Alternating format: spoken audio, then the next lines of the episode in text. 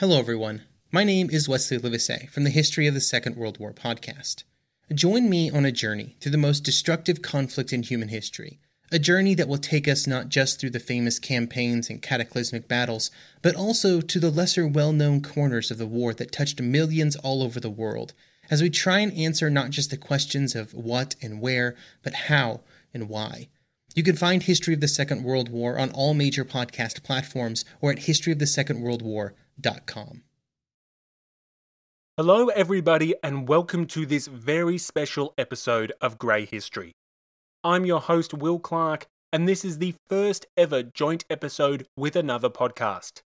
In today's joint episode, I team up with Steve Guerra of the History of the Papacy podcast for a wide ranging discussion on everything to do with both the Catholic Church and the papacy before, during, and after the French Revolution.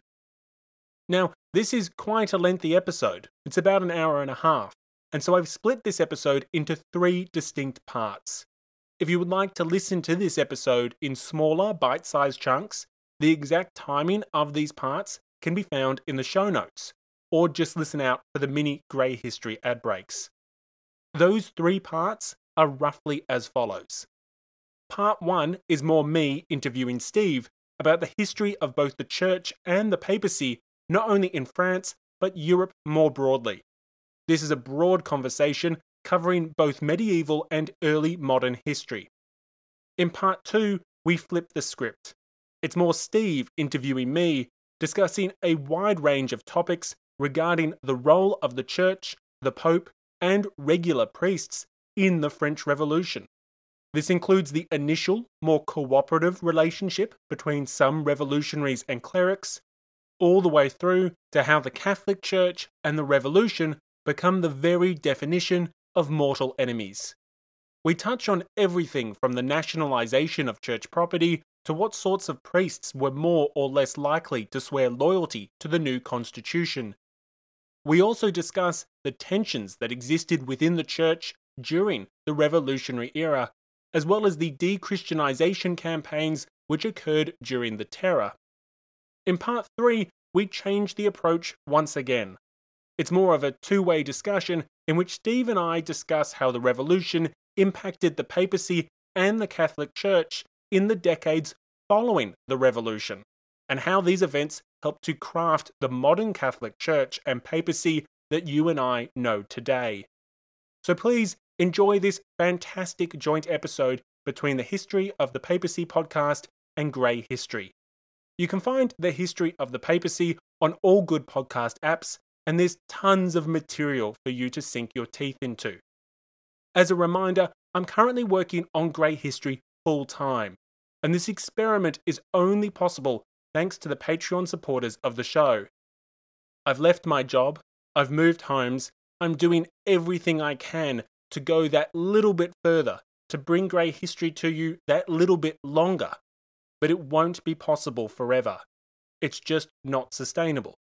If you're enjoying grey history, if you agree that history needs to be told in a way that embraces ambiguity and nuance, then I need your help to keep grey history running. Help be the change you want to see and support the podcast today.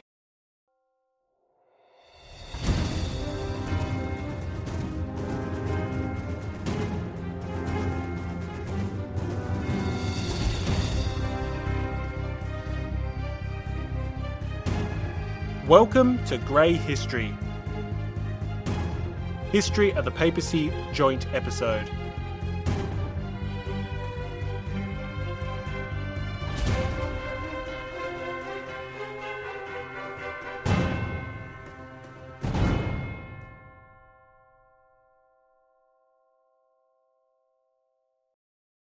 So, today we're talking about the French Revolution and kind of setting a little bit of the stage of what was going on with the papacy and the Catholic Church. I'm really happy and excited to talk with Will of Grey History. I'm loving the Grey History. Uh, I'm burning through episodes trying to get caught up. Well, thank you for that, Steve. It's uh, it's there's a little bit of a library to get there, and, and each episode gets a little longer, I think, as time goes on. So there's a just a little bit more to do as you uh as you catch it up. I'm also enjoying. I'm jumping in and out of various episodes of the History of the Papacy podcast as well, and it's um I've been listening to uh, the Pontifex pod as well, so I feel like I'm I'm knee deep in uh pontifical history at the moment, which I'm loving.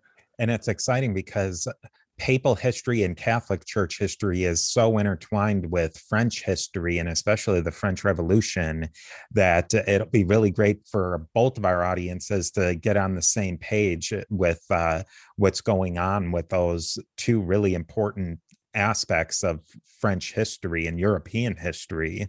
Yeah, well, it's it's one of those things that you cannot talk about the French Revolution without talking about the history of the Catholic Church and the role that the Catholic Church and the papacy plays in how the revolution evolves is just so critical. And then likewise, you can't talk about, I mean, not only the history of the modern world, but in particular, you can't talk about modern church history and the position of the Pope now without looking at just how impactful the revolution was in terms of you know, really how we think of the Pope today, as opposed to maybe the powers and the position of the Pope in European society, you know, pre revolutionary times. Yeah, absolutely. The Catholic Church in France goes back a long, long way. And really, it starts all the way back before there even was a France with the Franks, and there's Clovis, and you can go back and listen to episodes to get more details. But there's like a lot of big names in pre France, uh, Franks, and then going into when there is more of a proper France.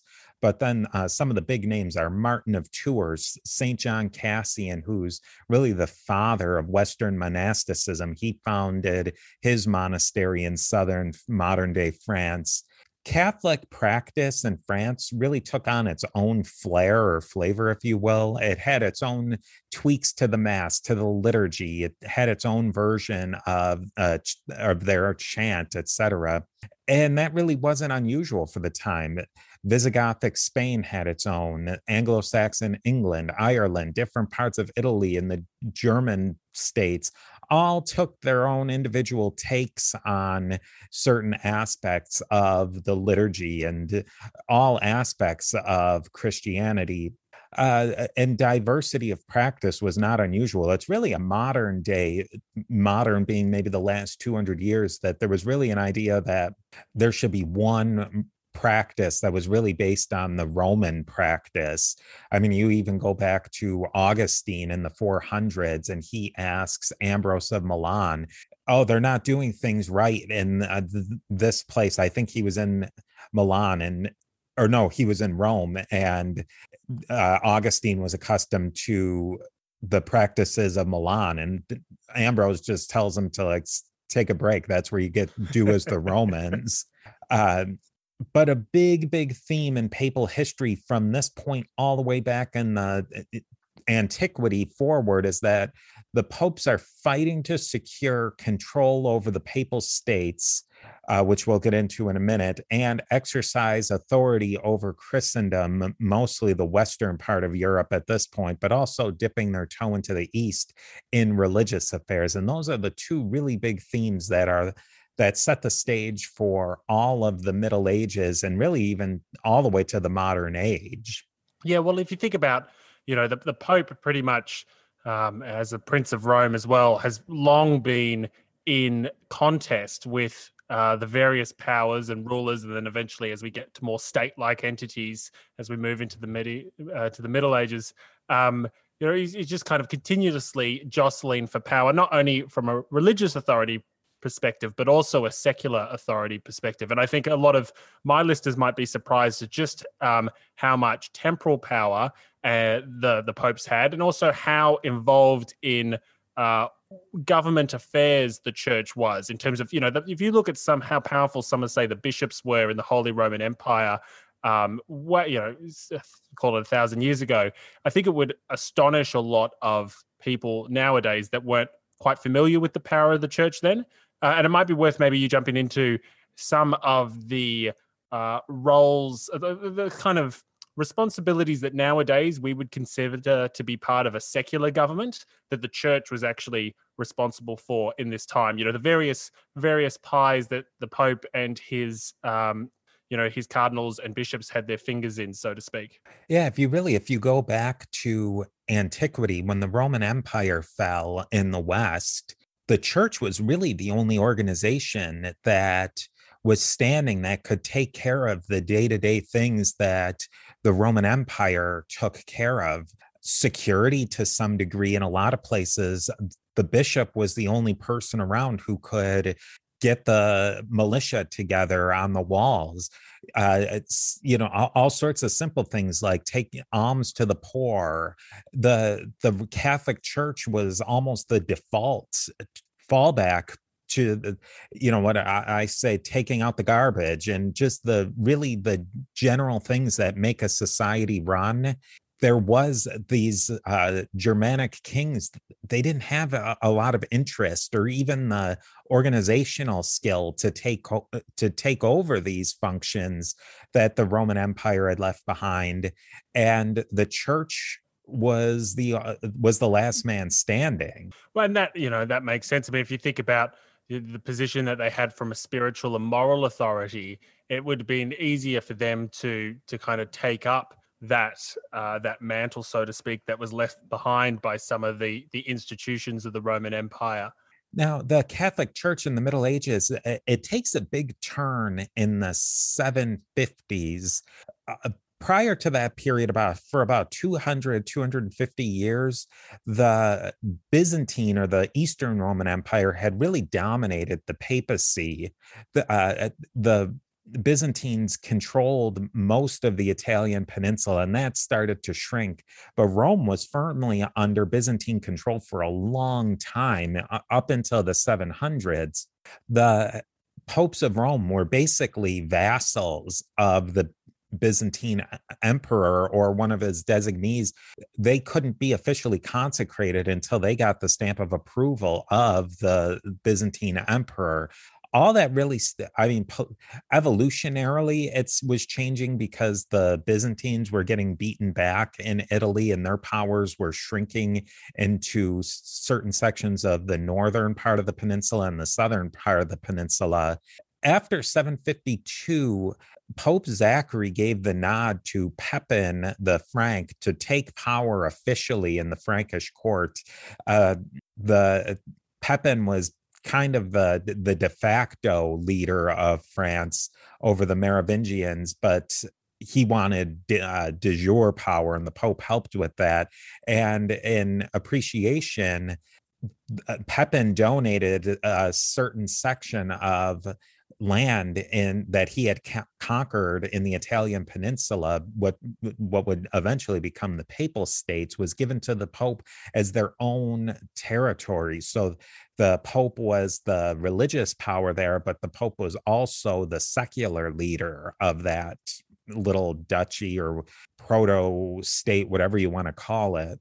The other thing that starts to develop is who was going to appoint bishops. And that was a major, major issue because, like you were saying, well, bishops had a vast amount of power and in a lot of places a town the bishop might actually be the secular leader as well as the religious leader and they were just in control of vast amounts of wealth and land. Also the the up and coming monasteries which the monastery was basically a, the economic engine of a lot of these areas and who would be the one to appoint them? Uh, obviously, both the Pope, the popes thought that that was a part of his religious power and then with some side benefits of also controlling the economy whereas on the flip side the secular leaders thought that well hey this is a major economic part of my empire empire or my kingdom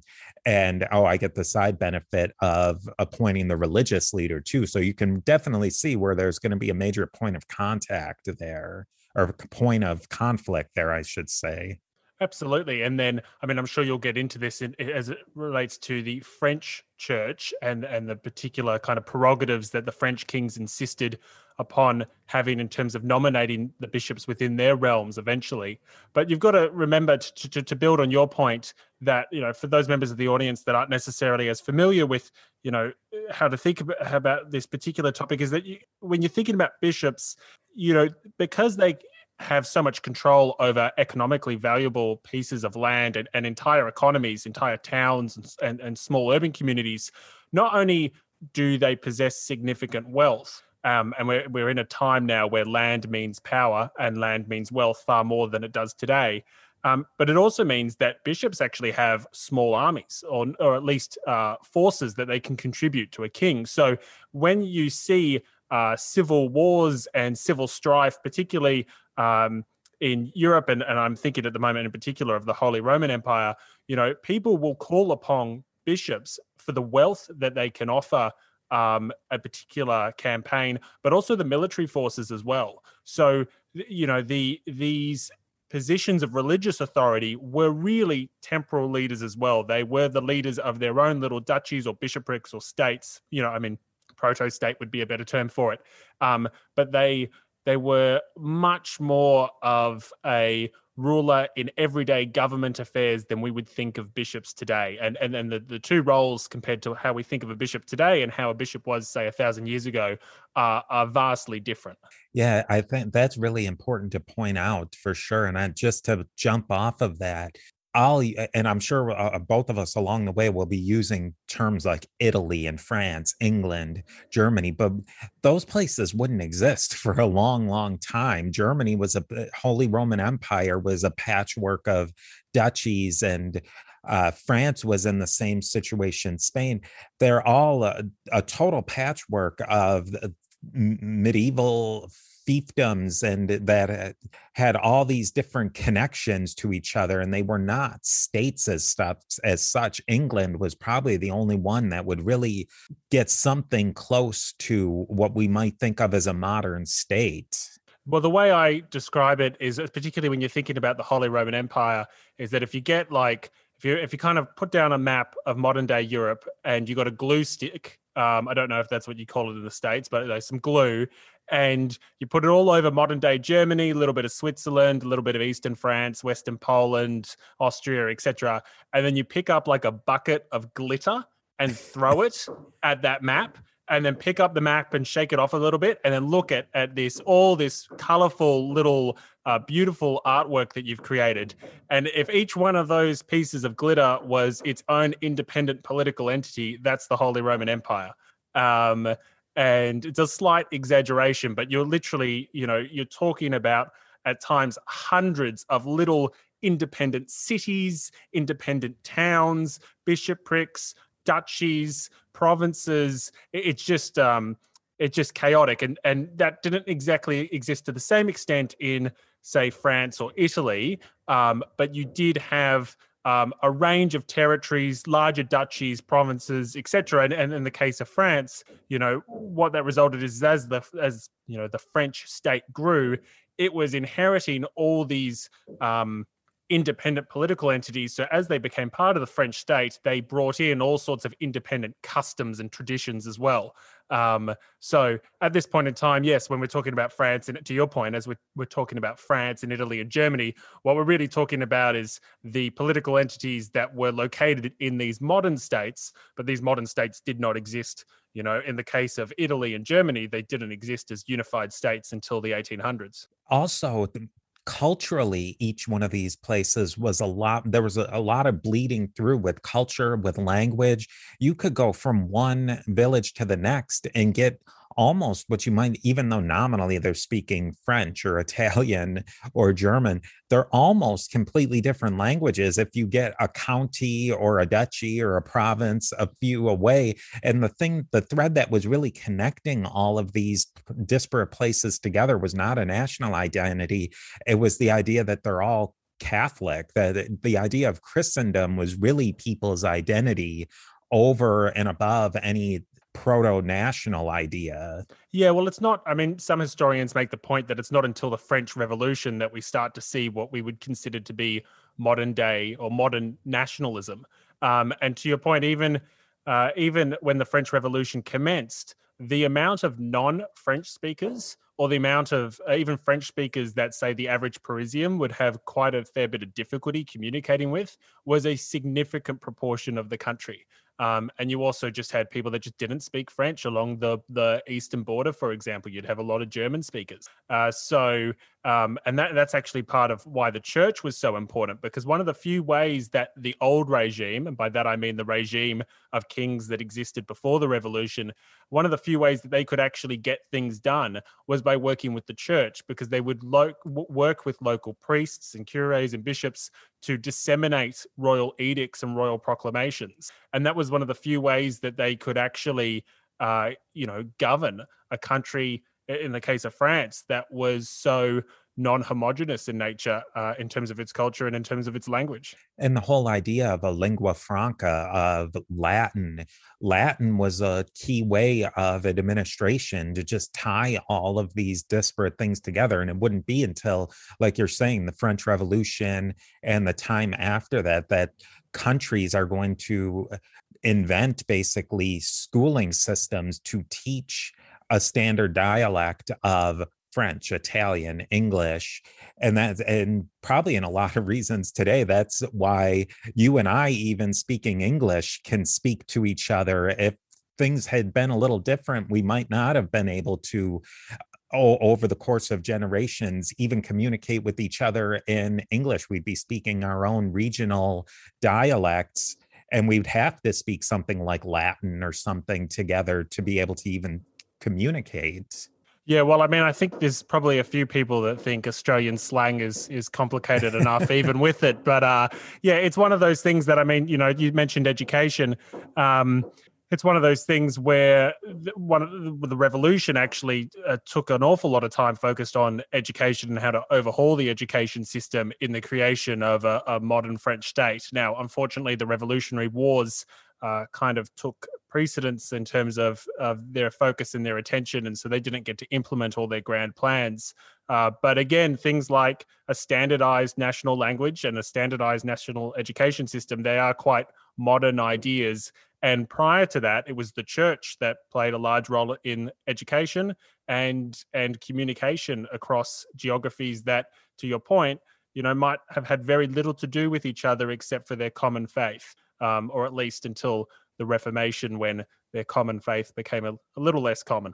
There's a couple more points I think that are worth bringing up just to get us all on the same page going into the late 18th century, and at least in the the, the papal church part of this equation is the Avignon papacy, and then the suppression of the uh, Templars. I mean, we're skipping a lot of things. We're skipping the Crusades, and but I think these couple of key points will at least illuminate kind of what was going on. And with the Avignon papacy, that was um, eh, basically a time when the French monarchs took over the papacy and the curia and the whole apparatus of the Catholic Church during most of the 1300s. Avignon is a city in southern France, and it's it's interesting because it's almost near where Italy, France, and the Holy Roman Empire, I believe part of uh, uh, the papal enclave of Avignon bordered the Holy Roman Empire, even though in today's terms, Avignon is pretty securely inside of France. I mean, that shows you how complicated that time period was. Uh, the this whole Avignon papacy was a very ugly time in papal history. It's uh, also the time of the Black Death. So there's a lot of pretty rough and tumble stuff going on there. During this time period, the popes were French and the cardinals were mostly French, and it was fairly much completely run by the French kings. All of this wouldn't end until the Council of Constance in 1418 where uh, there was three popes at the time. There was there was a, a movement always to get things back to Rome. Of course, the French kind of liked what was going on with having it in Avignon, but there was a, a pope in Rome. I think there might have been two popes in Rome, and then there's the pope in Avignon. And basically, the Council of Constance said all of them got to go, and we're going to pick a new person. And it was probably what actually saved the papacy as an institution because I mean, how long could it go on having three claimants? I mean, it was that that can't go on forever. Uh, one thing that happened slightly before, but kind of at the same time as the transition to the Avignon papacy, was the suppression of the Templars, and the papacy was pretty on board with the Templars and with the Templars, that's a whole its own can of worms, but it was basically the French kings were totally in hock to the Templars financially, and they wanted the Templars out of the way. The popes found that the Templars were still a pretty useful organization, but the popes wound up just caving entirely to what the French king wanted. There's also a rise of something called Gallicanism, which the French church it was really the french church separating itself from the the church in general. They were still in communion with rome and with spain and all the other catholic churches but they were uh, really trying to emphasize the the frenchness of their church. Uh, kind of like if anybody's familiar with the eastern churches the church of bulgaria the church of russia constantinople romania they're all independent of each other, but they're all kind of pulling in the same direction, you might say. They the the Gallican Church they wanted to really be their own thing with the, Pope of Rome as sort of a titular first among equals, but the day-to-day operations were going to be all in-house inside of, a, of the french church or the gallican church then we get the protestant reformation and that's a major pinch on papal religious power but really doesn't change anything going on inside of the papal state, the secular power. But then at the same time, when you have the power of the popes contracting in Europe, they lose basically half of the continent to the Protestant Reformation. There's a huge expansion of the Catholic Church in the New World, in in North America, South America, in the East, uh, the Far East of uh, Asia then in the 1500s, there's a really big pushback by the Catholic Church of the Counter Reformation, and you get the rise of the Jesuits, who are really starting to push back on the Protestants. Then the, the one last thing, and that's the major part of the uh, Counter Reformation, is the Council of Trent in the 1500s. And that's where we get the idea of starting of a much more muscular papacy on religious terms and secular terms. And it won't always play out successfully, but it's the idea is starting to get set that the popes have this secular power in the papal states, but they also are supreme or they should be supreme amongst the Catholic Church.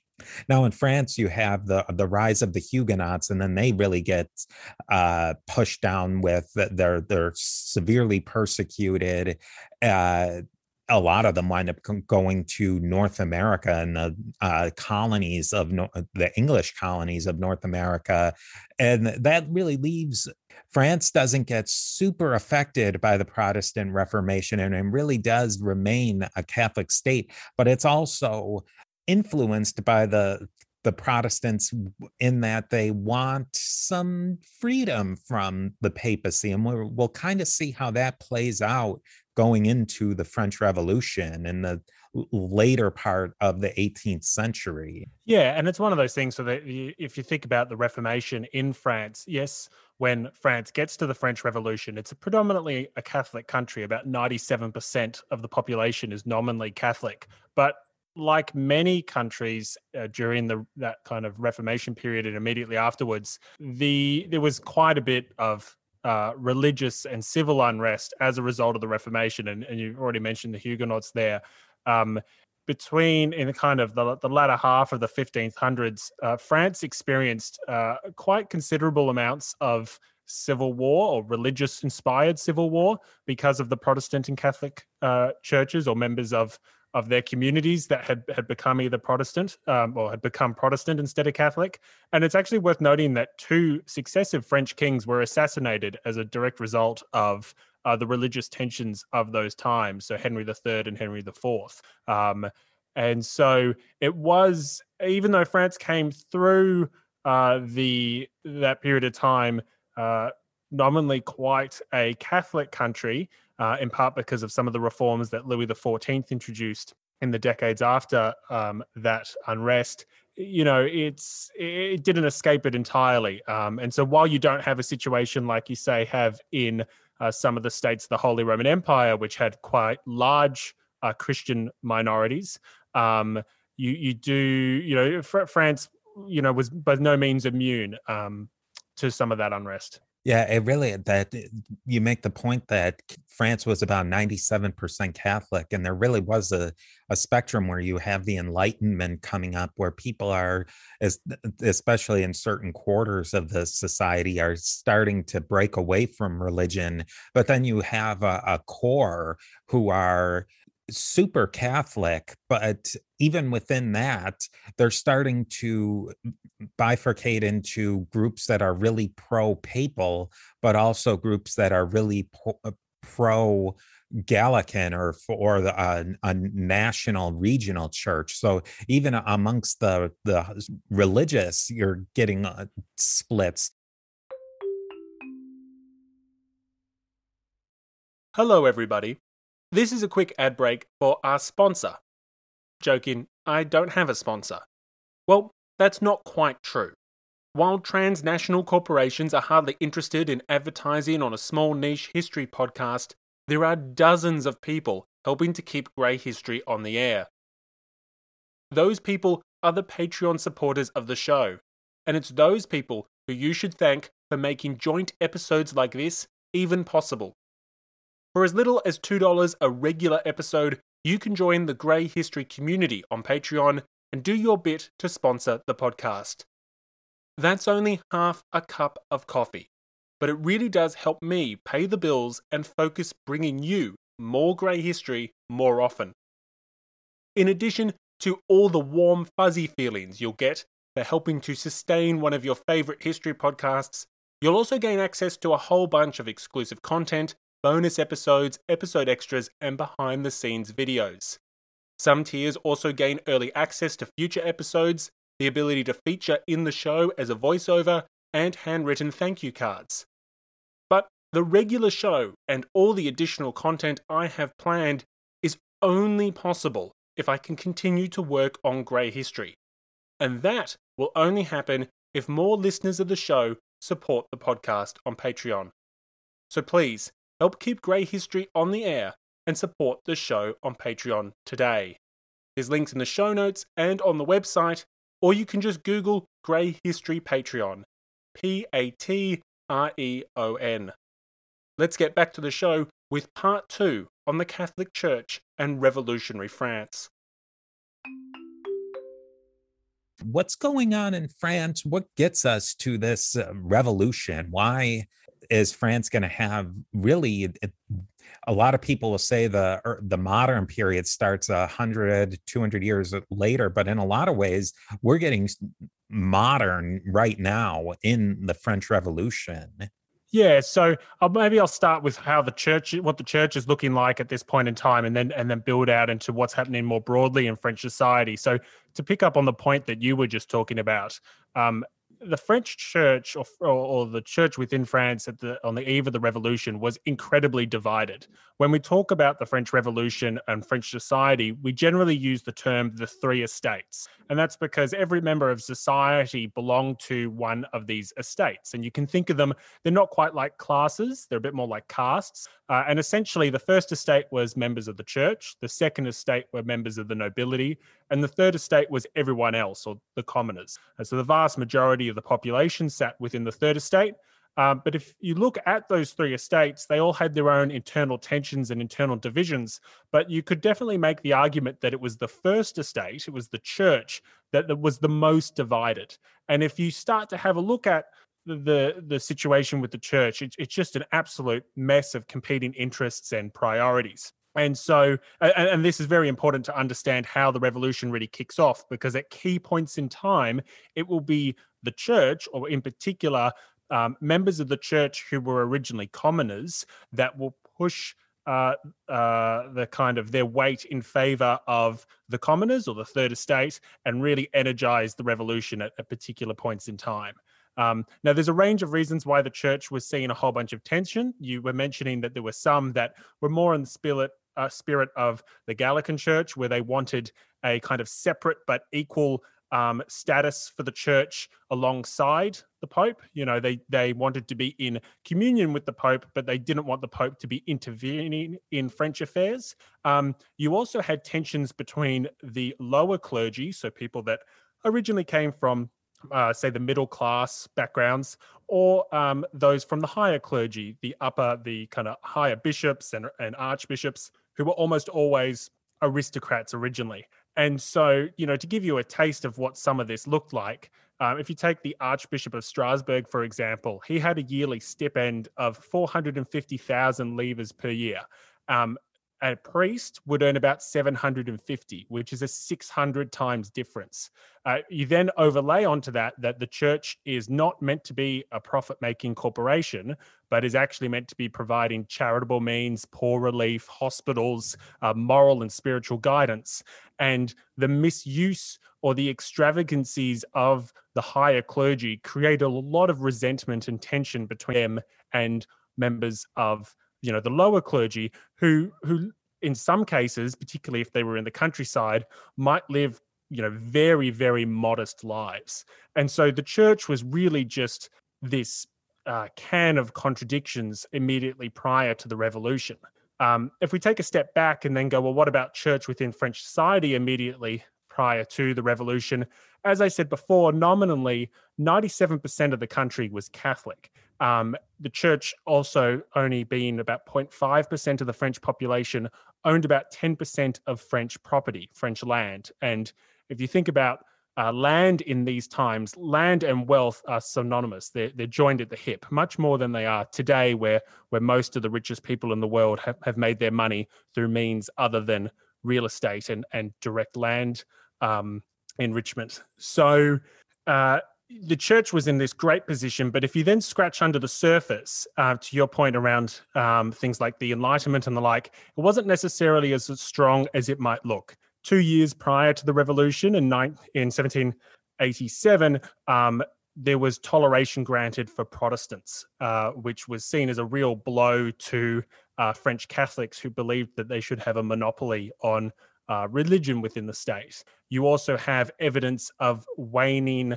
um, uh, well, kind of adherence to orthodox views. So, for example, in the century prior to the revolution, the number of pregnant brides almost doubles in number the number of priests actually almost declines by half. So there's a range of facts that you can look at and go, well, yes, the country is nominally 97% Catholic, but you know, only half of Parisians were taking communion on a regular basis. So just how Catholic France was is a bit of a matter of debate. It's not quite clear. Um, the one thing I would say to that, however, is that particular communities, it, it, very much changed on a regional level. And so you, you, at this point in time, only one in five Frenchmen would have lived in a community of more than 2,000 people. It is primarily a rural um, a rural state. You know, if you think about that, the average citizen probably lived in a community of somewhere between six to 800 people. You know, if you're on, if you live in a city and you get on a packed train in the morning, uh, you know, your train could be your entire community that you were living in at this time. So, um, what that meant is that particular communities were still very much true believers, and their priests and bishops played uh, a huge role in their everyday lives. Uh, now, if I take all the step back and go, okay, well, what's this revolution and, and where are we, you know, where are we? Um, after the American Revolutionary War, uh, the French participated in that war, and essentially that and other conflicts bankrupted the French state. And the state uh, needed to raise uh, tax revenues because they could not meet their budget deficit as well as service their existing loans. And to do that, uh, they needed to start taxing the first and second estate. They needed to start taxing the church as well as the aristocrats, who by and large got out of paying any sort of tax burden. It's not, it's a little complicated, but by and large, they got out of it. And so um, the aristocrats and members of the church, unsurprisingly, said, you know, no, we don't want to pay any taxes, um, and tried to use it to their advantage. And in many ways, the the French Revolution actually starts a bit more of an as an aristocratic revolt than anything else.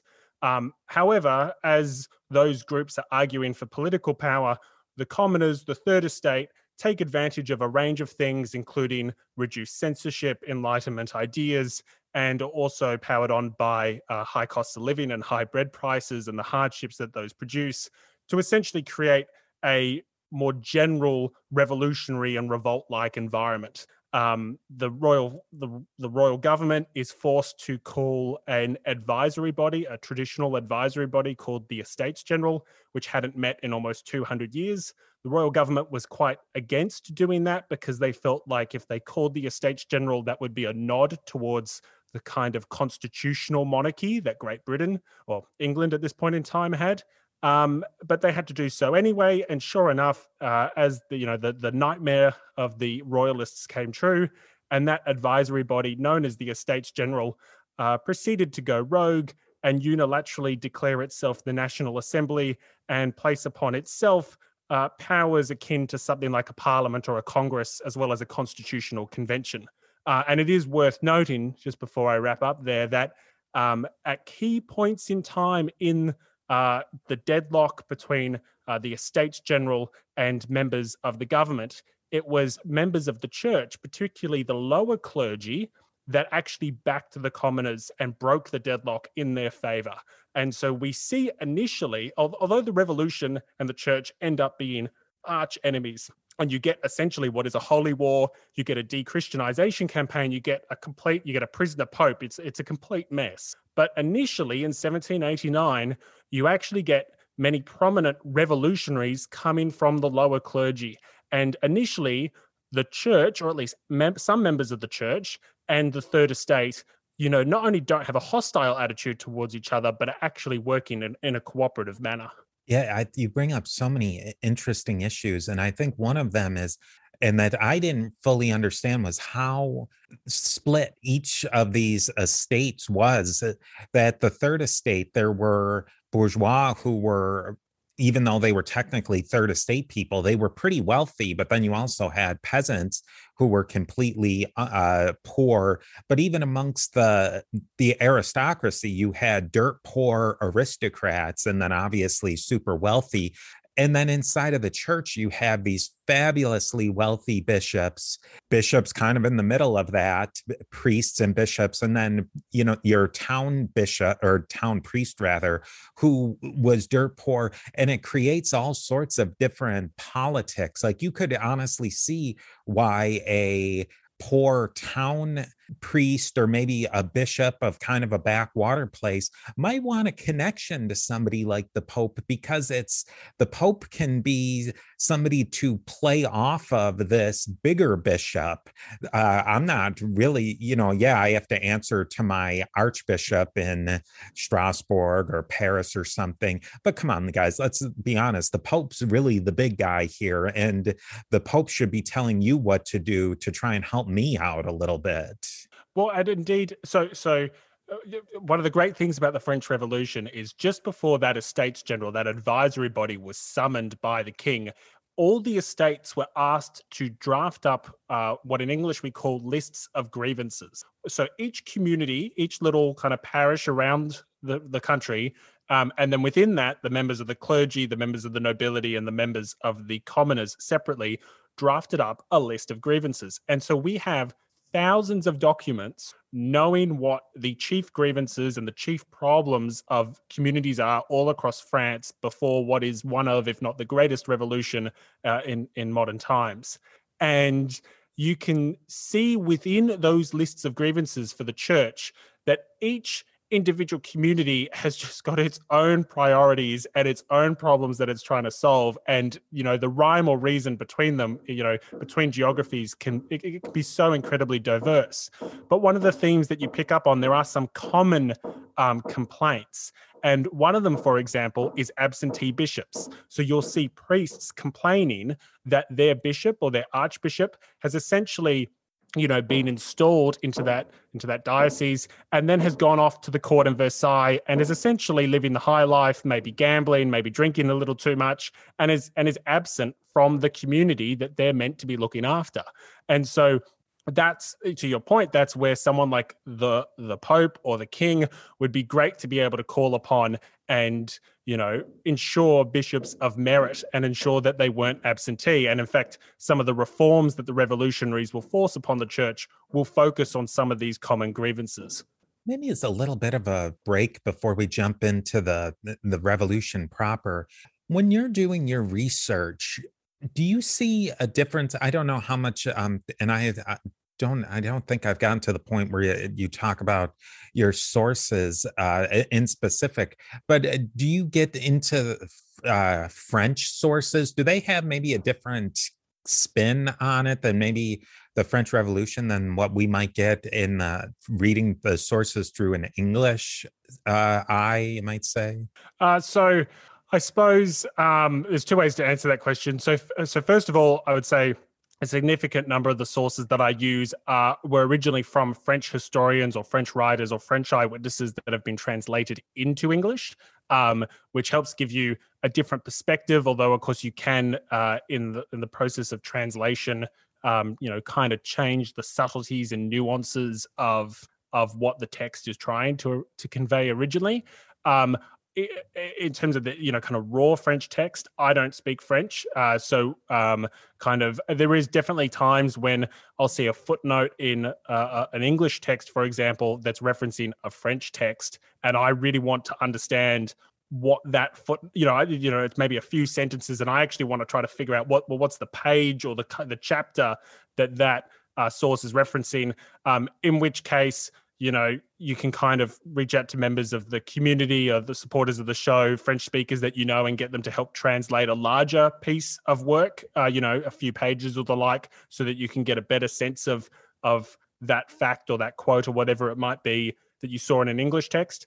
But um you know as someone who's not a french speaker i am limited in in in in that. So the, the best that i can do is to make sure that there are um, French historians and French eyewitnesses that I, am reading, uh, in addition to, you know, historians from other countries. And, and also a big thing of, of what I try to do is, is you're trying to, to not only read material uh, from uh, contemporaries and eyewitnesses, both inside of France and outside of France at the time, but also in the decades and centuries afterwards. And so, if you know, in, in my show, I put a premium on bringing in um, the opinions of historians and contemporaries and eyewitnesses.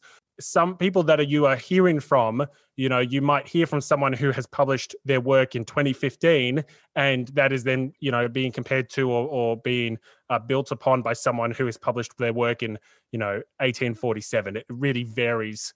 Um, there's there's no shortage of materials on the French Revolution, which which makes um, which means there's a lot of reading to do, but it's also um, you get quite a, a good view of the thing.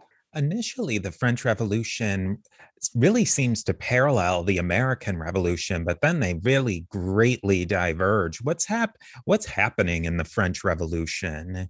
Yeah, so I suppose um, it, so. Absolutely, the, the they initially um, have, seem to have much greater parallels, um, and in fact, you know, initially uh, just after uh, the revolution commences, the Marquis de Lafayette, who plays a, quite a prominent role in the American Revolution, um, he's a member of the Estates General, which transforms into the National Assembly, and he actually introduced um, a document, uh, the Declarations of Rights of Men, that he, um, you know, was very much modeled on the American model. Um, but for a variety of reasons, the revolutionaries do not follow the American model. So, for example, they decline to introduce a Senate. They will only have a, a, a one chamber in their national legislature. Um, but in terms of why the two diverge so much, I mean that's a complicated question. But in in in a quick answer, one big thing is that the revolution you're dealing you're dealing with a with a much older country with with very powerful, uh, very wealthy institutions, being the church and the aristocracy, and you're dealing with a nation that is literally surrounded by enemies. Um, now, yes, the English and the and the Spanish were maybe not the most menacing for the revolution. But in particular, the, the the Austrians, the Prussians, the Holy Roman Empire, the papacy. You know, the the revolution really does feel that it's in a corner against entrenched counter-revolutionary aristocratic uh, papal, eventually papal interest. And so that creates a culture of fear and conspiracy that you just don't get in the American Revolution, and and that that drives the revolutionaries towards war. It will actually be the French that creates or that starts the Revolutionary Wars in 1792, um, and it's the Revolutionary slash Napoleonic Wars that gripped the the continent for a quarter of a century.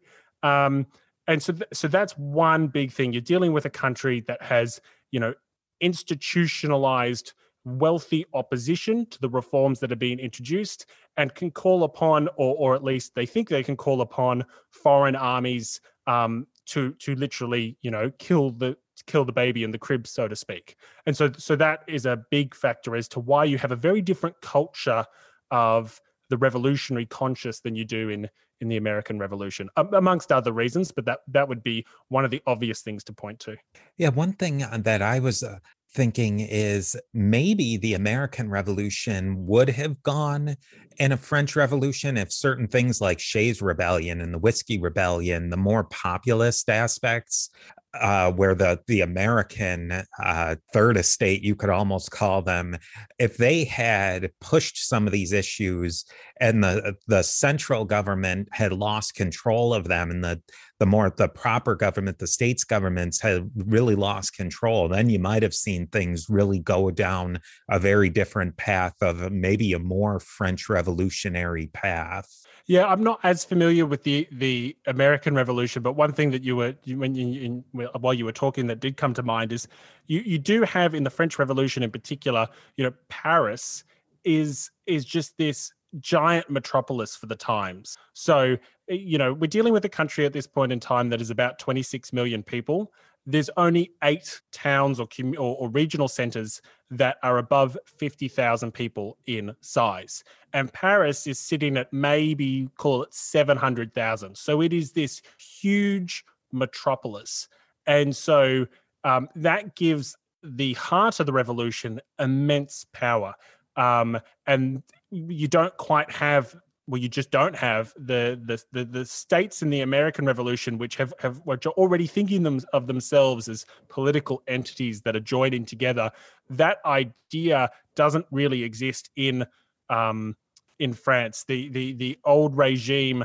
Um, the regime prior to the revolution had incredibly uh, centralizing tendencies. Um, there was some decentralization initially when the revolution started to get going, but then once the war kicked in and necessity kicked in, it, it became incredibly centralized again. So you, are just dealing with a, a situation where, for a variety of reasons, um, the the country just was not um, you, you, know it, it was just a it was a much bigger country with it with a much longer and complicated history which combined with the challenges it faced, you know, was was quite different. Even though some of the inspirational ideas for the revolution were similar to the American Revolution, the challenges and the situation it found itself in was was actually probably more different than most people might think. Where did the revolution go? How did it? Um, in short, as short as we can, uh, as an overview, go after this point of uh, when it starts to go down the road of more violence and more uh, it's it's definitely not going to just be a mild reforms. It's going all in. Yeah, so it's actually the revolution's conflict with the church actually has a has a decent um, uh, a, a decent impact on why the revolution you know morphs into the the revolution that it does. So maybe I'll just start with with how the relationship with the church soured, and then use that to springboard more broadly. So initially, as I said, the the kind of all-consuming conflict between the revolution and the Catholic Church and the papacy just didn't exist. There were many prominent revolutionaries in the National Assembly, at least initially, that came from the church. However, as uh, the National Assembly started to reform the country, and and and with the old regime, you're dealing with a very um, archaic and outdated and and just illogical um, system of government that they were trying to standardize and rationalize, they inevitably started to want to reform the church. And one of the first things that they did, which really created, um, you know, a fair bit of tension, but wasn't wasn't um, an irreversible split, was they nationalized church property. So the church owned 10% of French land, and depending on the community, they might even own a greater proportion of that land. So they owned almost uh, 25% of the property in Paris, for example. And as I mentioned earlier, the key reason why we get the French Revolution in the form that we do is that the state was facing bankruptcy. They, they had a financial crisis where they could not pay their bills. And so the revolutionaries looked over to the church with this huge amount of wealth and huge amount of land and pretty much said to themselves, well, we've got a use for that. And so what the revolutionaries did is that they forcibly seized, they forcibly nationalized church property. And the logic that they used for this was essentially that the reason why the church was so wealthy was that over the centuries, French nationals, French citizens, had donated property to the church, and the church was meant to use that property to provide things like poor relief, to sponsor hospitals, to sponsor poor houses, to provide education, um, and also to do things that we would nowadays associate with a secular government, such as maintain, you know, the registers for births and deaths and marriage. And so the the the new national government, the National Assembly, pretty much said, well, what we'll do is we'll partly take responsible for some of those things. We will start to pay the priests out of the national uh, budget. You know, they will essentially become salaried employees of the state. And uh, as a result, because we're paying the priests and because this land was originally donated to the church for the benefit of the French nation, well, the French nation needs it. And so the way it's going to benefit the French nation is the government essentially seizing it and then selling it off to meet their their budgetary demands. Um, now, initially, this did not create an irreversible split with the church. There were some members of the church that were actually supportive of this. They thought that this would rem- rem- remove some of the corruption of the church, some of the opulence of the church, return the church to its more traditional um, uh, priorities of preaching and being moral and spiritual guidance and not being caught up in the the trappings of wealth. But of course, the vast majority of the church and of course the Pope were were dead against this. Um, but then what we have over you know that's so that's you know the revolution really kicks off in mid 1789 the nationalization of church property towards happens towards the end of 1789 but it's in the middle of the next year that that things really just to you know just go go haywire really. Um, and that's with a policy that's called the civil constitution of the clergy. And this policy was seeking to do a range of things, but essentially what it was seeking to do was reform the Catholic Church so that it could be a, a, church that would act in harmony with the new constitutional monarchy and also be separate but potentially equal to the the papacy. And so it was seeking to modernize the church. And so what it was seeking to do was introduce a whole bunch of things that some of those lists of grievances had demanded. So, for example, it started to crack down on absentee bishops, um, and it sought to make bishops and priests uh, be nominated by merit. And so, the way that it wanted to do this was actually to introduce elections. I mean, the big one of the big things about the French Revolution is the introduction of democratic values and and eventually uh, universal male suffrage. Um, and so, what they wanted to do was introduce um, elections for priests and for bishops. Um, because and and the argument was was well these individuals are now salaried employees of the state, and so therefore, like every other salaried employee of the state, they should be elected. Now, the problem here, there was a few problems here, but one of the key problems here was that meant that any citizen, any French citizen, could participate in these elections, which meant that Protestants, atheists, um, people of other religions could potentially participate in these elections. It also meant that some of the most uh, passionate believers in the Catholic faith, uh, in particular women, so half, you know, half the congregation, were not allowed to vote in these elections. Uh, so that was one thing that the civil constitution did. Another thing was that it tried to standardize the various um, parishes and dioceses of the country, which resulted in a significant amount of changes. It was trying to standardize things, um, reduce like the overlap and duplication. Uh, but what that meant in that some communities is that their local parish church would have to close down because they were running on the assumption that you'd only have one parish church for every 6,000 people. Um, in a city like Paris, for example, which had 52 parish churches, it would lose um, or parishes, it would lose 19 of its parishes. So there was a significant amount of closure of religious buildings and the like as a result of these reforms.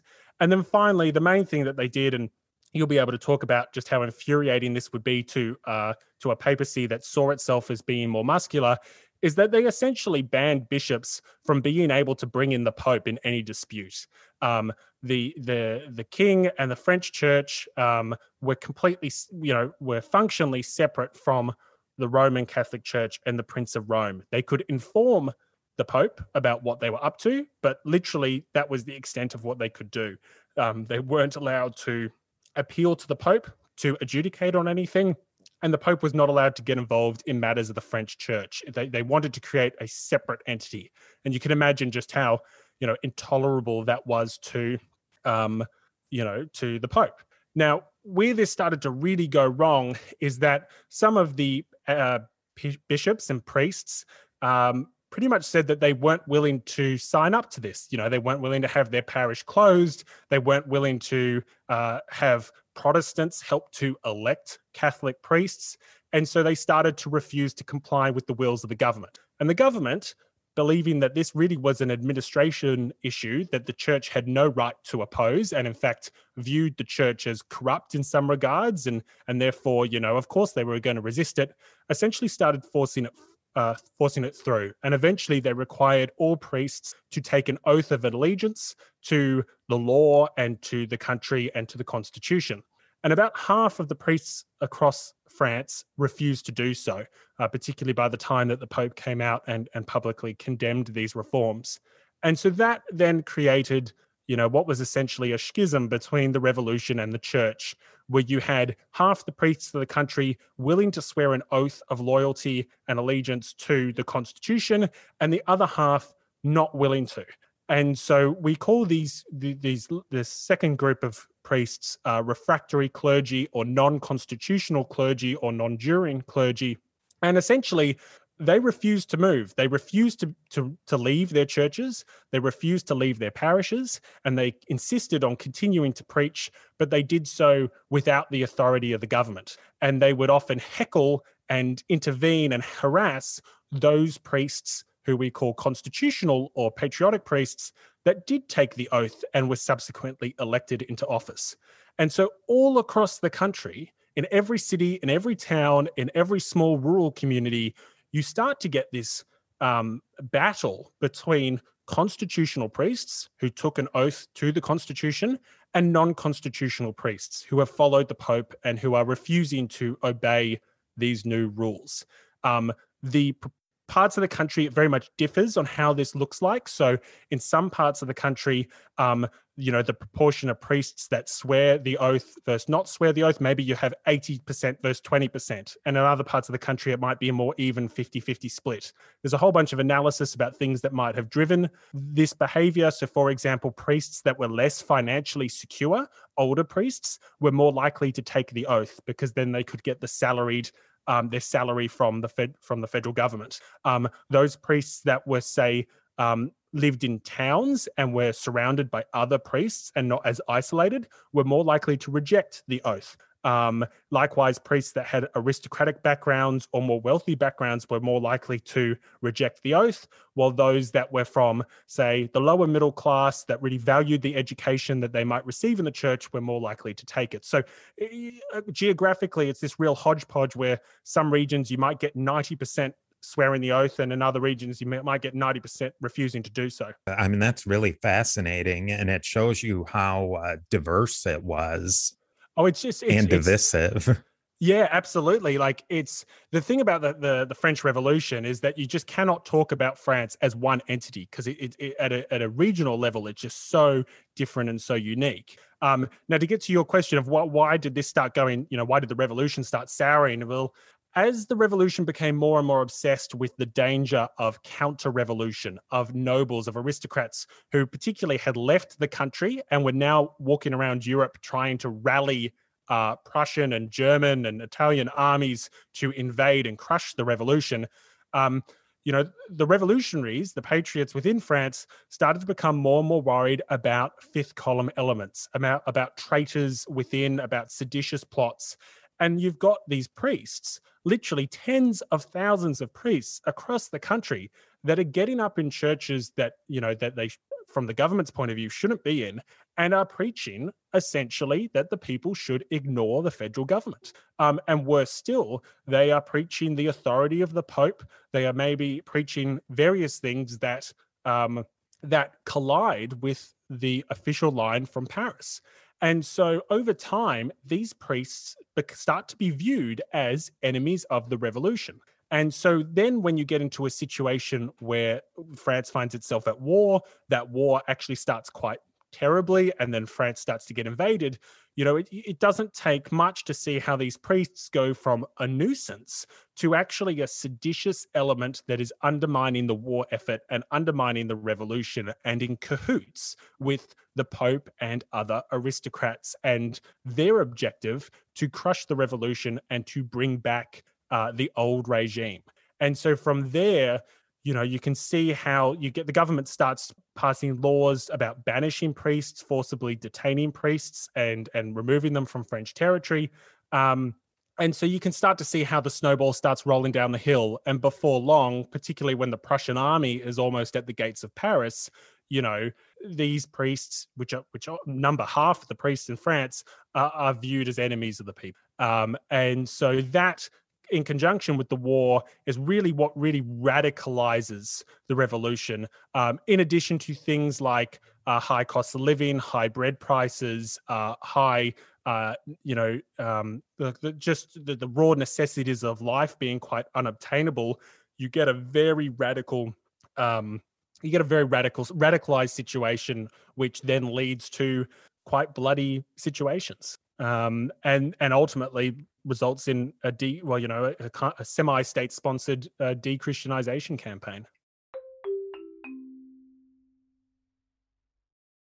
Hello, everybody. This is a quick reminder that I need your help, not someone else's, but yours, to keep Grey History running. Patreon supporters of the show gain an ad free feed, so no mid episode interruptions like this one, they also gain access to almost half a dozen bonus episodes, along with all the episode extras that accompany the regular show. You're not going to want to miss the episode extra on the Battle of Valmy for the upcoming episode on the invasion of France. So support the show today by becoming a Patreon supporter. You can cancel anytime. For as little as $2 a regular episode, you can help keep Grey History on the air. You you really do see how things could turn so quickly. The the government sees that this, you have this wealthy church. Well, let's nationalize it and use that money for our own purposes. But you only get one bite of that apple. And once you burn through that, then you've got to move on to the next thing. And you can see when the populations throughout history get very grumpy when they're the uh, percentage of their budget that's devoted to food starts to creep up, creep up, and then it just explodes, that's when you, really see things start to fall apart. I mean, that's inflation. Well, it's funny that you you mentioned that because all these things are playing off each other, right? So, for example, the government starts seizing church property, starts seizing church property, and starts either selling it off or uh, essentially issuing uh, what is in effect bonds against the properties that they now control. But they start issuing this land and selling off um, this paper currency at such speed to meet their own needs that that starts to create an inflationary environment. Furthermore, um, you know these uh, this paper currency, which is backed by the revolution, is absolutely worthless if the aristocrats or the counter revolution uh, successfully overturns the revolution. So you've got this real risk that the paper money that you've just been given um, might be worthless in a few months' time if the counter revolution succeeds. And so what you end up is you end up with an inflationary environment. And then combined into that, for example, say shortages that are produced by the war effort, where the army is forcibly requisitioning carts for the war effort, but then those carts can't be used to transport grain. And all of a sudden, you've got a whole host of factors which are driving up the cost of bread.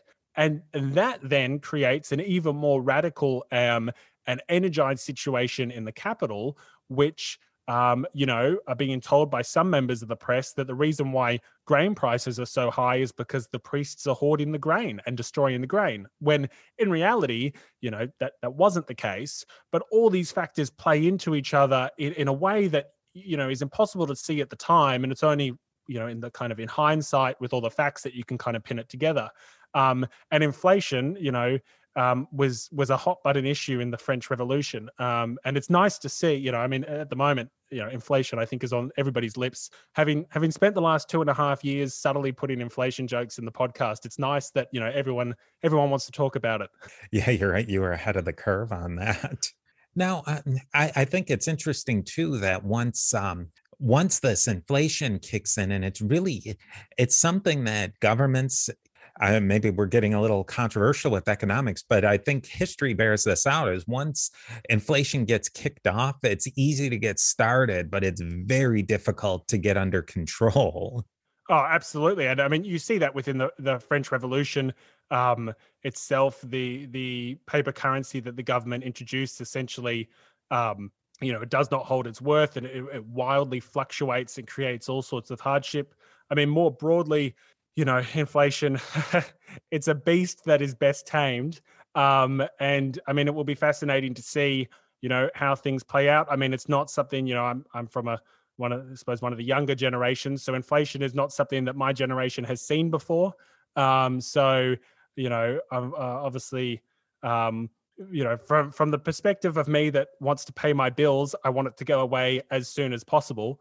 From the uh, inner historian part of me, you know, I'm kind of curious as to just how this will work in the monetary environment that we have at the moment and and you know my, my background's actually finance and and you know i'm kind of fascinated to see you know how central bank action's going to change but we're well and truly veering off uh, the french revolution at this point. One thing that i think plays into what you were talking about is that the, there was a couple of things going on is one is that the popes of the 17th and 18th century they were not they they were pretty secure in their power in the papal states but they weren't very muscular really pushing their their broader religious power in the rest of Europe. They just weren't the. It was just a string of not the strongest popes uh, uh, uh you've uh, you've ever seen, and that's what really gets us into the French Revolution. Is that you you don't have popes with um, popes like Pius the the sixth. He just doesn't have much backbone to push back against what was going on in revolutionary France. But there are some other churchmen, theologians, who are really putting forward this idea of an ultramontane church. Um, ultramontane meaning the other side of the mountains uh, being that the religious focus should be all in Rome. But in the time leading up in the in the late 18th century, there's a lot of different regional movements, uh, Gallicanism in France for one, but there's Jansenism, Febronianism, Josephism. Some of those are more focused in the in Austria, Hungary. Some of them are in Germany, but they're all different uh, different uh, isms that are saying that now the Pope should have less power. But uh, uh, on the other side, you have different theologians who are saying no no no no no no no no the pope needs to have not just more power religiously the pope needs to have all the power yeah, well, it, it's it's you know you, to mention some of those isms that are that are occurring in other European states. You know, some of the reforms that I was just talking about about nationalizing property and enforcing reforms upon the local Catholic Church. Um, the the uh, the Austrians were actually doing something quite similar to that immediately prior to the French Revolution um, with Joseph II, and I mean his predecessor and his brother Leopold II will be in charge um, when the revolution really starts to kick off. And so Leopold, um, who's generally referred to as one of the more enlightened uh, monarchs of Europe, he's actually one of the first people to abolish the death penalty. That's one of his claims to fame. Um, he uh, is looking over at what the French are up to, and there's got to be part of him that's actually sympathetic to what they're trying to do. Um, and so, you know, to your point, the the papacy was this was in this really odd position where, um, you know, it didn't. It's, it's not like it has an army that it can call upon. It's really, you know, though it has uh, temporal authority in the papal states, realistically, it's it's it's religious authority that has to call upon. Um, but it, you know, it, it's got no choice but to really fight the reforms of the church because they they threaten the Pope's authority and power to such a great degree. I mean, you know, for the French to essentially say that no members of the French church can appeal to the Pope for him to adjudicate on particular issues, you're essentially relegating the Pope to, you know, just this guy that that sits down in Rome and uh, maybe occasionally comes up and and gives a you know a great ceremony at Easter. Um, and so the, the papacy was really given no choice but to, I mean, if it was to protect its own interest, was really given no choice but to to fight these reforms. And of course, members of the aristocracy, including the members of the royal family and, and brothers of the king, were were more than happy to to try to use the Pope to legitimize legitimize their efforts to to overturn the revolution. Um, but maybe that's something that you can expand upon further about how the how the revolution kind of kicked off, you know, a series of events that that kind of you know further relegated the Pope just to someone who had um, you know spiritual authority but realistically you know couldn't command the kind of temporal authority temporal authority that maybe you know popes of a few hundred years prior could yeah, I think that this is a really good uh, time to introduce Pius the Sixth. He is, you know, kind of the standard uh, pope of the time, not super interested in uh, really pushing any of the agenda of the papacy. He's pretty happy as the secular leader of the papal states. Uh, but the big thing is that the the when the french revolution gets going they go they they went into italy and actually toppled the papal states and napoleon institutes and starts this roman republic.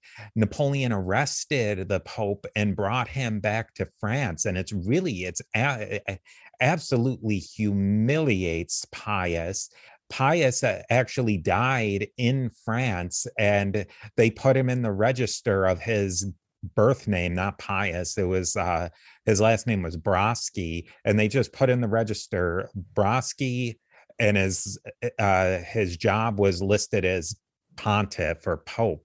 That really could have been the end of the papacy right there but the the the only thing that the papacy had going for it really was that it was this transnational organization and they were able to set up another conclave under Austrian auspices that were able to get another pope elected. But we look at this time period, I um, just to get my dates, it's 1799 that the papacy could have ended right there, but it was able to get onto life support. And it's really a papacy on life support for a while that keeps things going. And it's not until the later, uh, uh the, well, the earlier part of the 19th century that the Pope's able to gain some some traction and start fighting back against this uh, secularizing to eh, their they'll try and tr- try as hard as they might to keep the secular authority of the papacy. But what they really do well is push out all of these uh, national movements, all of these things like Gallicanism and Josephism, and just completely stamp those out. And that's the the ultimate ascendancy is that you have a, a papacy that's almost dead in 1799 to a papacy about 70 years later that is in complete control of the entire Catholic Church. It's absolutely supreme. And that's something that you would say is you would never uh, somebody standing in the middle ages would have never of con- conceived of a papacy that was absolutely supreme in all religious matters it's fascinating and and at that point in time you know th- this is you know the years you know five ten years either side of the dates that you're talking this is when some very long standing institutions and some very long standing norms are being completely and utterly torn to the ground by both the French Revolution and then the Napoleonic Empire.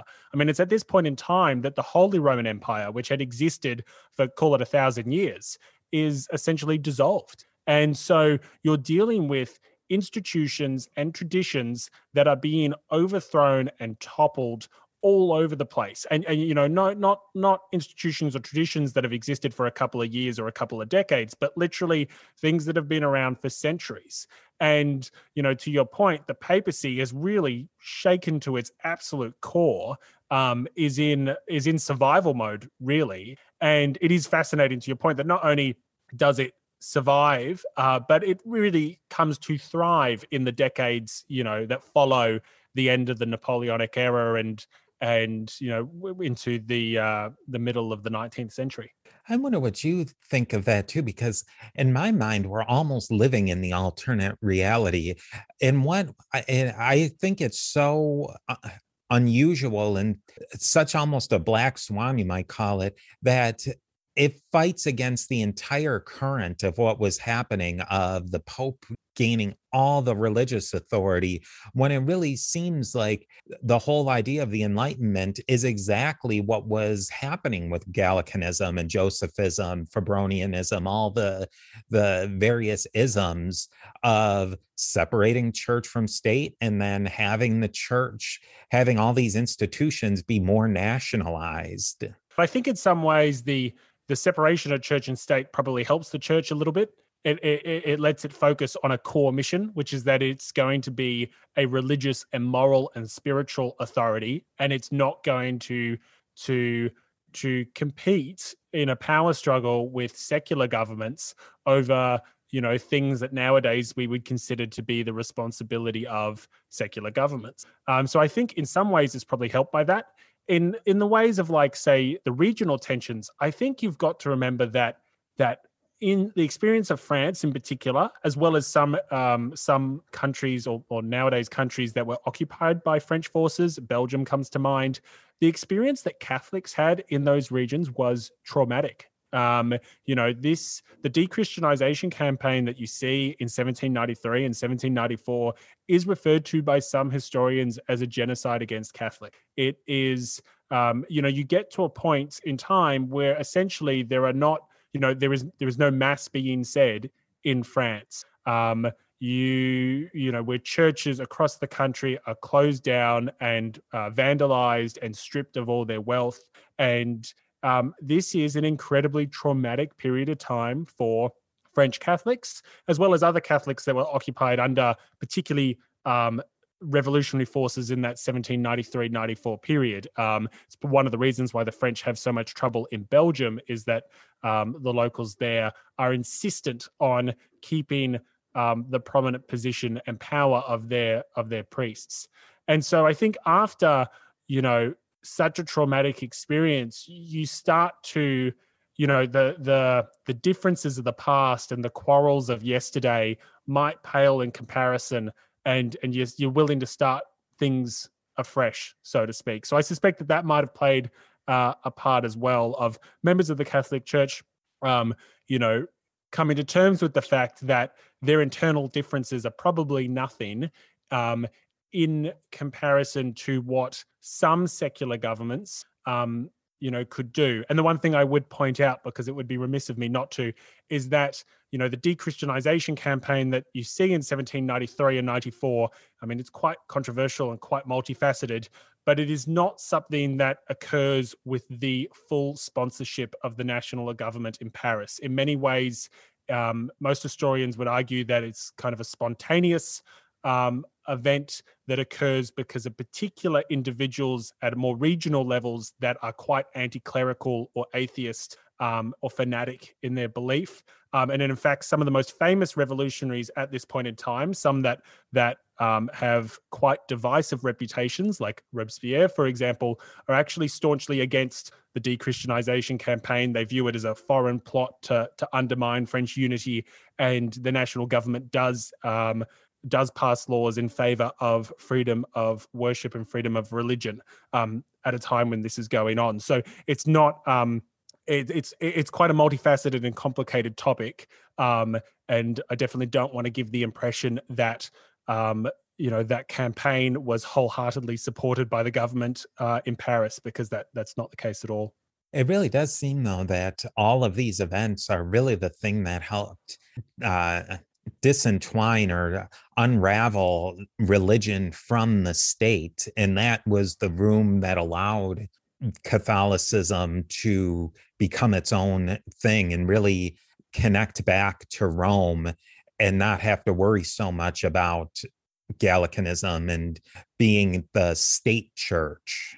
I suspect as much. I mean, it's just it's not um it's definitely we're, we're, we're veering out of something that that is you know is my is my repertoire. But I mean, ultimately, if you look at such an, a bureaucratic and old institution such as the church and and and you know other old and bureaucratic institutions, you know, sometimes you know the house kind of needs to burn down before you can rebuild it in a in a way that maybe makes more sense. Um, and you know, you look at the various theological um, and political, you know, just sheer raw political and monetary squabbles that the church could get itself into from time to time. I think it needed something like the Revolution and the Revolutionary and Napoleonic eras to really shake it to its core and and you know. you know focus it back on well what are the key what are its key priorities. What are the things that it can reasonably do given the fact that these um, the rising the rise of secular and national governments um, and and focus on you know those core things? There were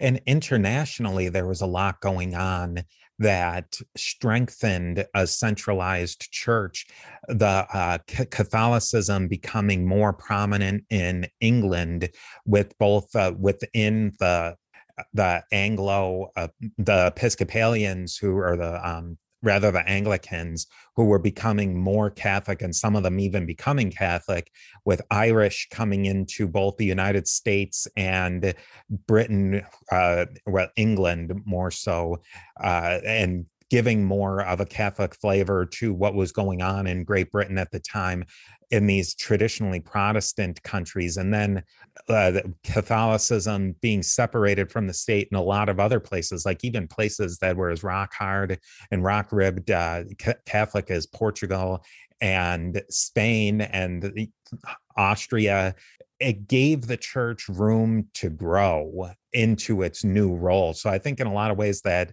uh, that the house got burned down, or in the you know the modern speak of it, there was a it was a disruptor event with the French Revolution that allowed these different changes to happen. Yeah, I mean, I think it's a phoenix from the fire moment, so to speak. Yeah, that's a that's a really good analogy. Now I'm wondering with your podcast, you're you'll uh, get to the French Revolution. I mean, that's something that you could take for the rest of your your life and and more. But your your show is Grey History. Are you going going to maybe go into some other areas uh, where there's gray in the history, or are you going to maybe carry into uh, France is not done with revolutions by a long shot? yeah, I mean, we're only I'm only just kind of hitting the first republic, and and you know, the France is on its fifth republic at the moment.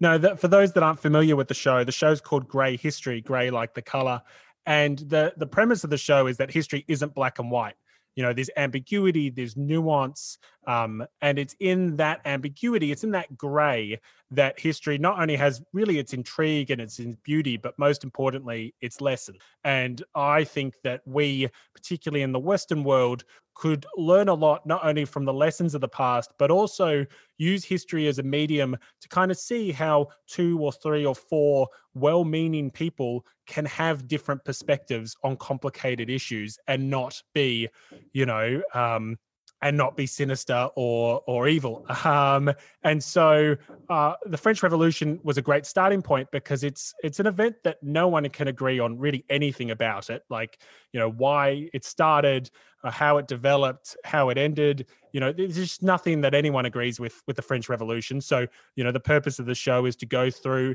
um, the the revolution in a somewhat um, sequential manner and take the time to compare and contrast differing eyewitness perspectives, different perspectives and conclusions from historians. Uh, and so that's why, you know, the, the episodes, they're, they're, generally quite lengthy in nature and we're moving through the revolution. Um, you know, uh, at a reasonable pace, but it's certainly not at a quick pace.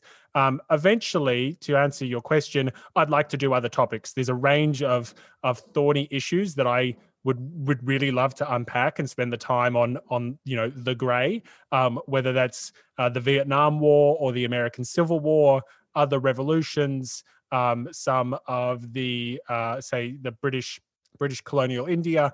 I think there's a range of topics that um, people would find really interesting, uh, especially if you take the time to compare and contrast um, what can be quite divisive issues in perspective. Yeah, I think that uh, you, you really get to a great point there in the West is that there's so much good guys and bad guys, the black hats and the white hats. And it's it it's becoming more and more difficult for people to say well there's individual actors and they have their own motivations and their motivations aren't always exactly clear i mean even in what we're discussing now uh, of with the papacy and the french government there were a lot of people who had a lot of different interests, a lot of different incentives. They all interacted very differently with each other. And people that we get the result that we did and it's i think it's important to look at what instead of oh this is the good guy and this is the bad guy why are instead why are these different people acting the way that they are well, yeah, and I think it's you know you look at some of the political debates that are happening at the moment, and I mean I mean a, a, big reason why I'm so passionate about grey history, and I really want to focus on on the ambiguities of the past is is is you know to move away from this binary good versus bad attitude that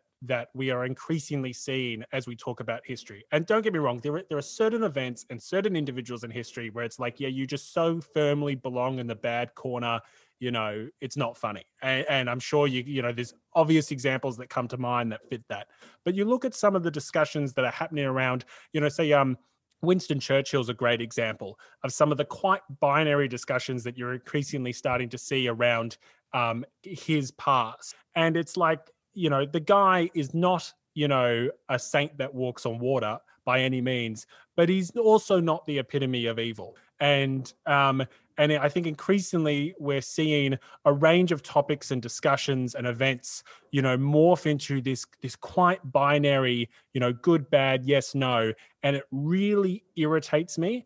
And I also just think that you know we've got we've got tremendous challenges you know upon us at the moment. Um you know the the increasing division and factionalism that we're seeing in the west is quite worrisome.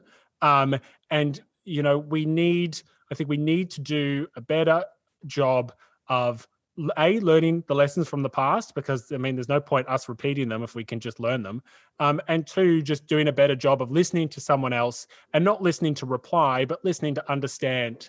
Um, and I real and I do think that history can be used as a medium to show that well-meaning, well-intentioned, well-educated people can come to a particular problem and have a different perspective and not be, you know, good versus bad, smart versus dumb, you know, these these binary labels that we're increasingly seeing uh, today.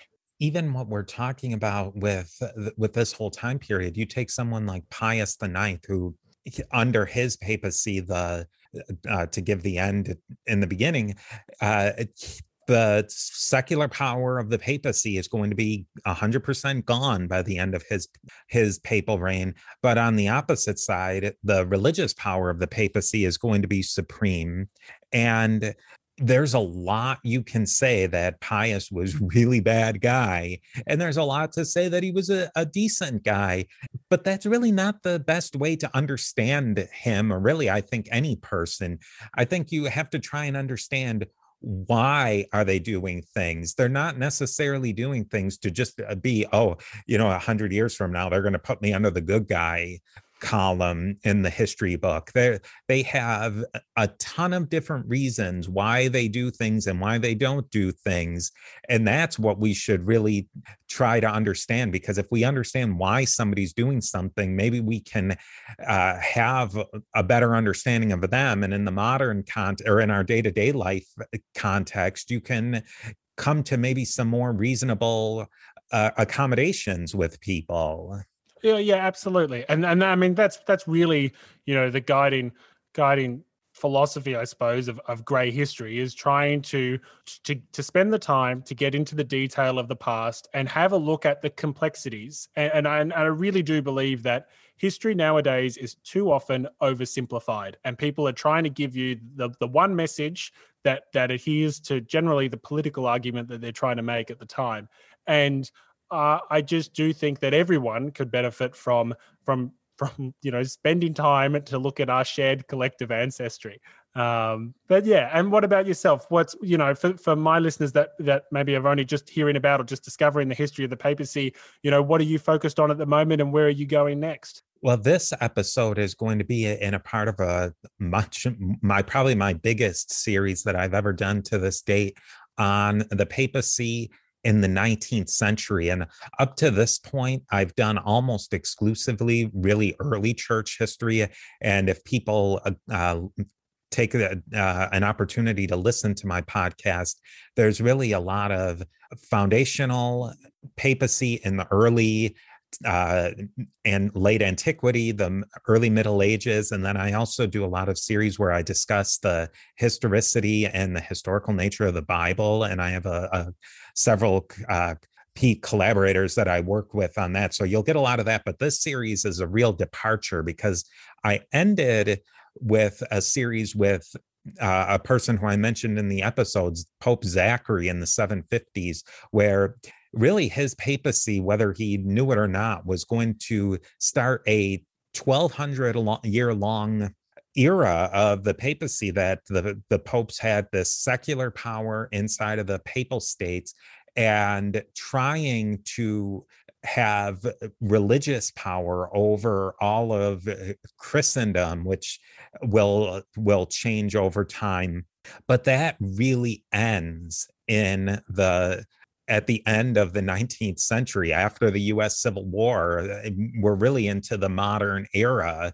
And the the papacy is really in that 1200 years is really that's a one section of the papacy is that 1200 years of where they're really trying to struggle being secular power and a religious power and that's what i really want to explore in this series is what happened with that? So i'm branching into more modern history which is definitely not something that i've done a lot with but i'm really fascinated by it now this this real change in a in in an organization that i mean how many organizations in history are there that have a continuity of nearly 2000 years?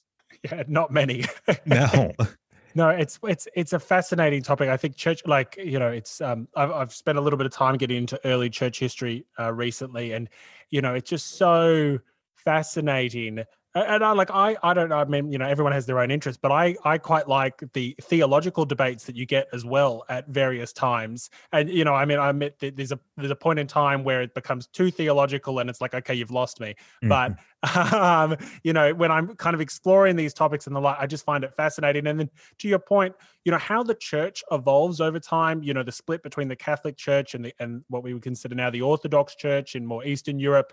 Um, then again, you know, I've I actually we studied at high school the Reformation, and so I've I've always found that particularly interesting as well.